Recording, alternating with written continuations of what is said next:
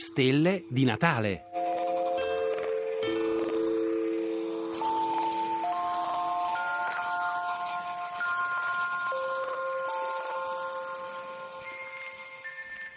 Tre stelle allineate che sembrano stare in fila.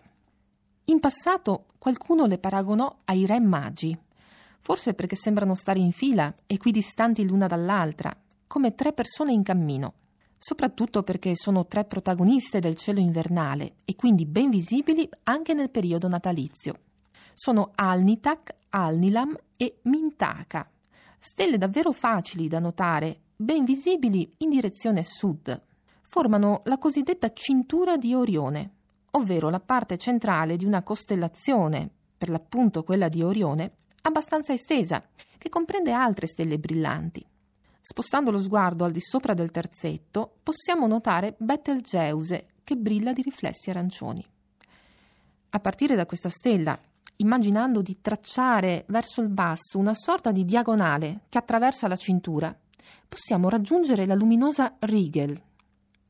Con un po' di fantasia, sempre necessaria quando si cerca una costellazione, puntiamo lo sguardo a queste stelle e cerchiamone alcune altre meno luminose, nella stessa area del cielo.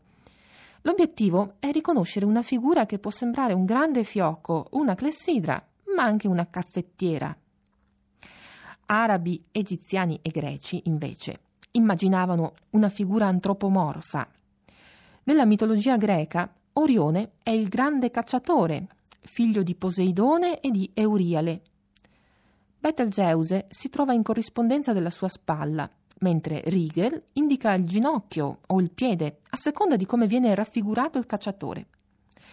Vale la pena imparare a riconoscere questa costellazione, regina delle notti invernali, per vari motivi.